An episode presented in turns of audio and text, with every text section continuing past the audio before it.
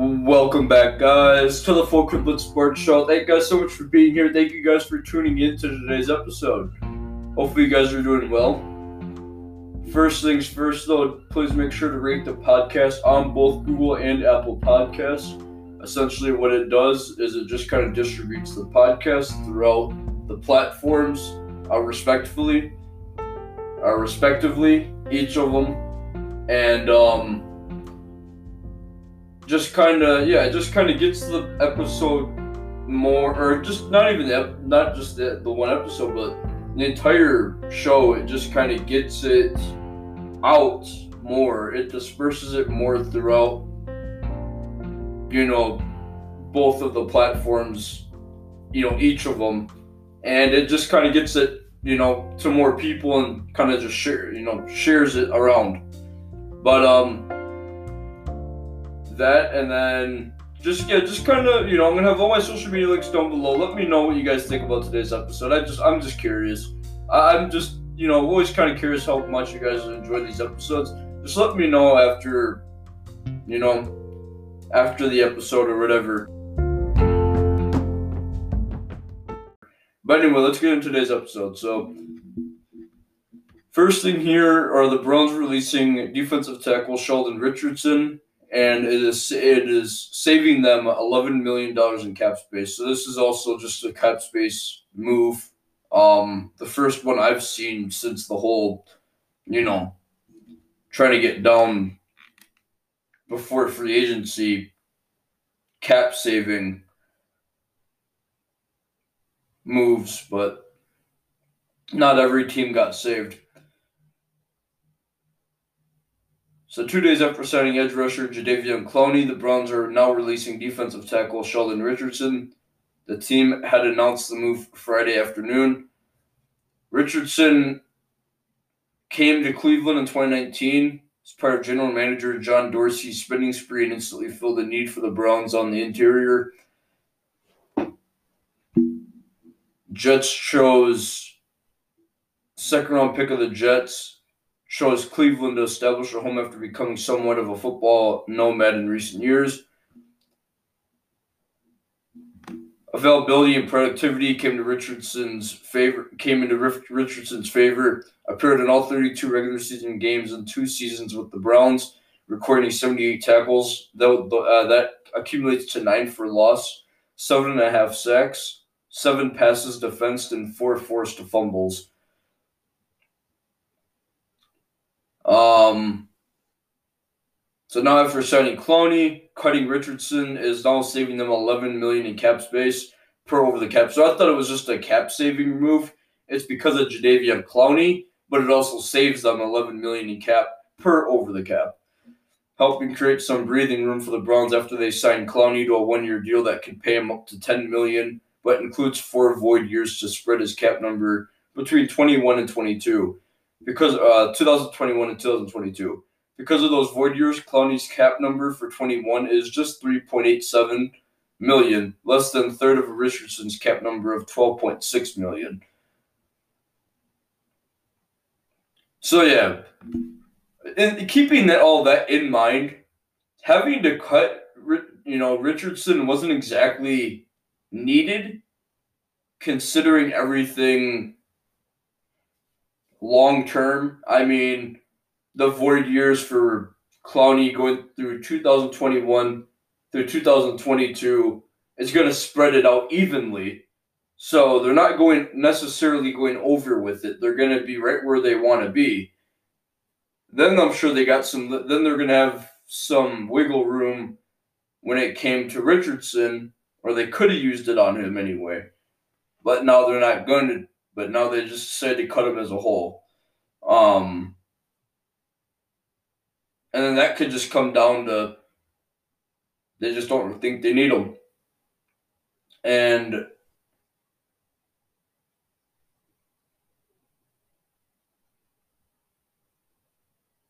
so trying to see what else I could just kind of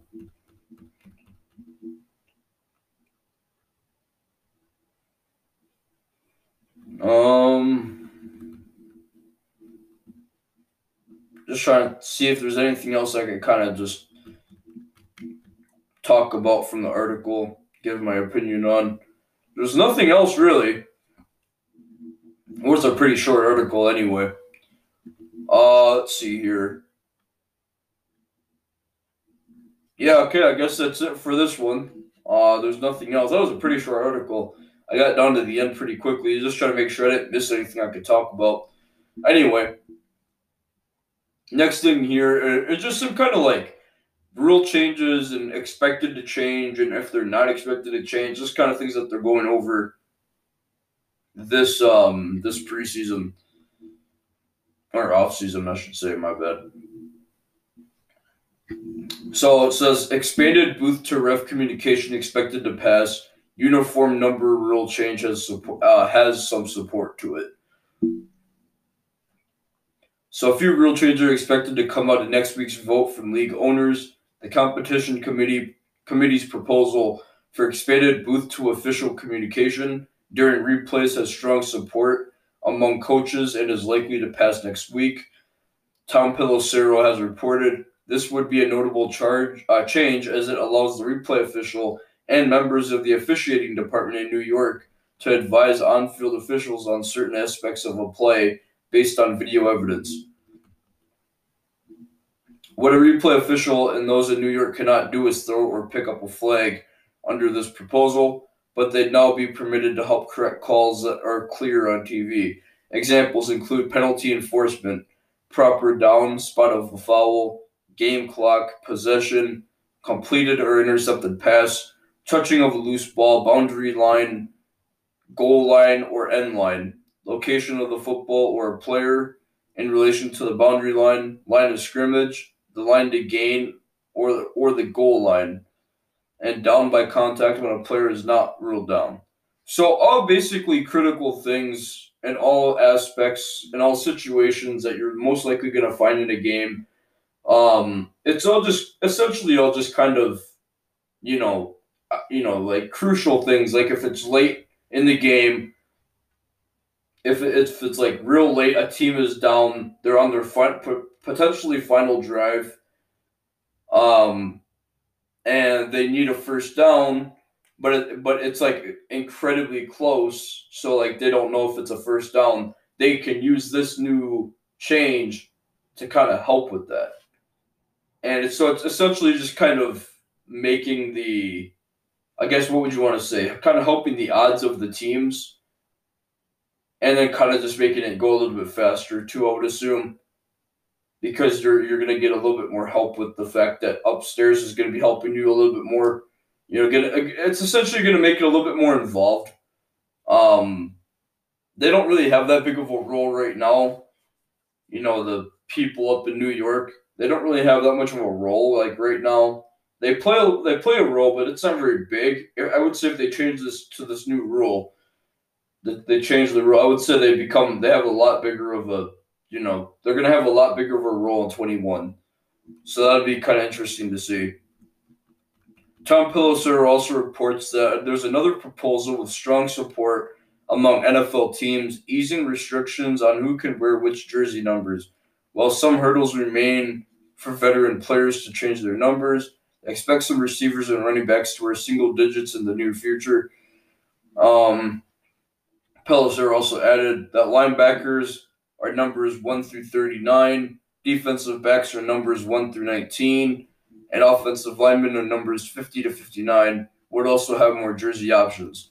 So, like right now, as you see with all those numbers and all those, you know, just all that, they they're forced to wear in between those numbers, and uh, somewhere along that line they have to wear. So like linemen have to wear 50 to 59. So like if you you have to wear either 50 up all the way to 59. So like if you're a lineman, you have to you have to choose if you're going to be like 54. You can choose what number in between that period in between that little section, but you have to choose in between that section. So you can't pick like 46. You have to pick 57, 58, 54, 52, 50, 51. You have to choose one of those. But what this would what this would change is it would ease the restrictions so like a lineman could pick I mean a lineman could pick 72. Hell, you could probably even see a player go up in the 90s. But um and then one more proposal that's unlikely to pass per Pelissero is the fourth and 15 alternative.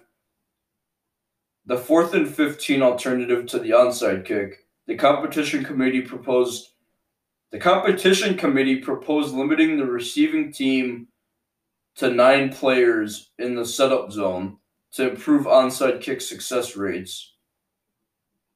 And there's hope that will pass. Baltimore, the Baltimore Ravens have withdrawn their proposal to add an eighth official, aka the sky judge, off the field. Proposals are scheduled to be voted on next Wednesday. They require they require 75% approval by the owners 24 32 to be adopted. So there's a decent amount that needs to pass, or a decent amount that needs to approve the ones I'm most likely seeing, I wouldn't mind seeing the the the number restriction one because why not? What does it really affect? You know, outside of it doesn't really affect anything during the game. I would say if it doesn't have a negative effect on the game, why not? Like it's not going to affect anything. It's just going to look. People might have different numbers. Like what what's the what's the problem with it? I guess is what I'm trying to say. Like why not just let them? Um, so I could see that one passing, but I could definitely see the booth to official one definitely going to pass. That one's probably going to be the first one to pass. That one's like a no brainer to me. That one probably will. And uh, yeah, so there's that. And the next thing here, it's not really any like, you know, signing or releasing or anything like that. It's veteran cornerback Dominique Rodgers Cromartie is now looking to play in the NFL again. I don't know if you guys heard about this, but I'm just now hearing about it for the first time. Um, and it came out last night too, or yesterday. Uh, yesterday afternoon. So Dominique Rodgers Cromartie came out of you know was out of football in 2020. He hasn't played more than two games since 2018, and yet he's not ready to hang up his cleats. 35 year old Rodgers Cromartie has given up on the idea of playing. Ian Rapoport has reported. Rodgers Cromartie has played for six NFL teams during his career, which began as a first round pick of the Cardinals in 2008. Didn't play last season and only appeared in nine games between 2018 and 2019 with the Raiders in Washington, recording 15 tackles and two passes defensed in that span.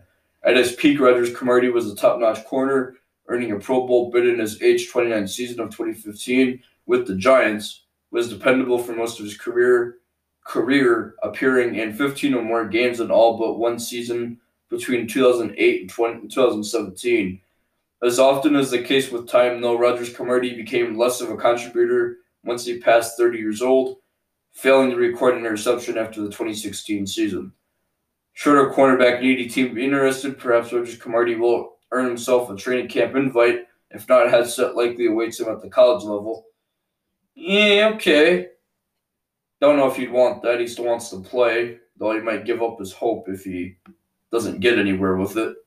It's one thing to say that you want to do it, but then another thing to not even get an invite. So, kind of makes you not want to play again. It's a kind of kind of unmotivating.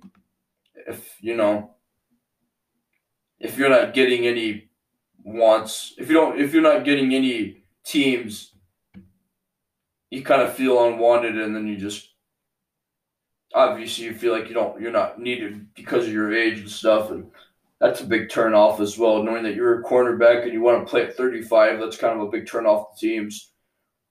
Um but yeah so anyway next last thing here for today is honestly kind of big for New England. Uh, the Patriots see uh, J.C. Jackson signed second round tender. So, as you guys knew earlier this offseason, he was hit with his second round tender. Um, essentially, it's kind of like a. It's essentially kind of like a. Um, what am I trying to say? It's essentially kind of like the franchise tag, but it's a tender, um, a second round tender. It was put on his contract. So the current contract that he's on, this was a, I believe, an option on his. This was something that was placed on his contract that is now that we're now just starting to get to. So it says cornerback Patriots corner J.C. Jackson signed his second round tender. Ian Rapoport has reported there is no other team that signed Jackson to an offer sheet, but can still trade him for offering low draft picks. Jackson registered nine interceptions last year, second only to the Dolphins' Xavier Howard, and three more and three more after and three more than the next closest player. Jackson has done nothing but produce since making the Pats as an undrafted free agent 2018, has 17 interceptions and 30 passes defense, despite starting just 22 of 45 games he's played in. The Patriots have now since have not have now since announced the signing of Jackson as as well as the release of offensive lineman Dustin Woodard. So they so Dustin Woodard ends up retiring. Then he ends up making the team again like last week, I believe, and now he's out again. So, okay. Other news, the league has the league is a you know kind of monitoring on Friday. That was a short article, by the way, so the J.C. Jackson thing is over now. The Browns have released defensive tackle K. Um, the Browns' latest signing K. The Giants are hosting former Patriots defensive back Jason McCourty, and both sides are exploring a possible move in the future. The Giants secondary currently has a Rutgers Elam and Logan Ryan, and a Titans Elam and Adoree Jackson and McCourty, who is now 33, could add to both of those totals. The Bears have signed veteran receiver Marquise Goodwin to a one year deal. One year contract. Goodwin is now 30, was released by the 49ers last month after the trade that sent him to the Eagles prior to last season reverted. The former Bills and 49ers wide receiver opted out of the 2020 campaign due to COVID 19.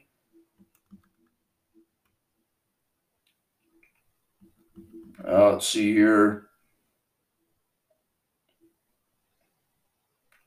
The Washington football team waived cornerback Demarcus Acy, the team announced. And then the final thing here is the Texans signed offensive lineman Lane Taylor and defensive lineman Demarcus Walker.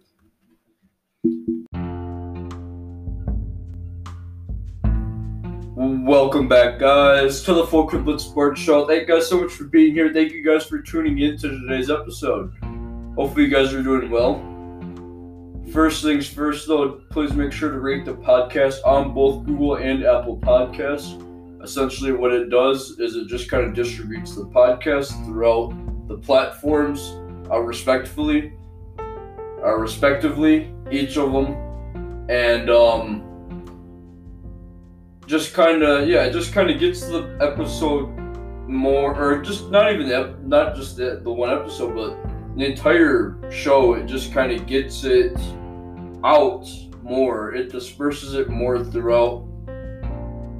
You know, both of the platforms. You know, each of them, and it just kind of gets it you know to more people and kind of just share you know shares it around.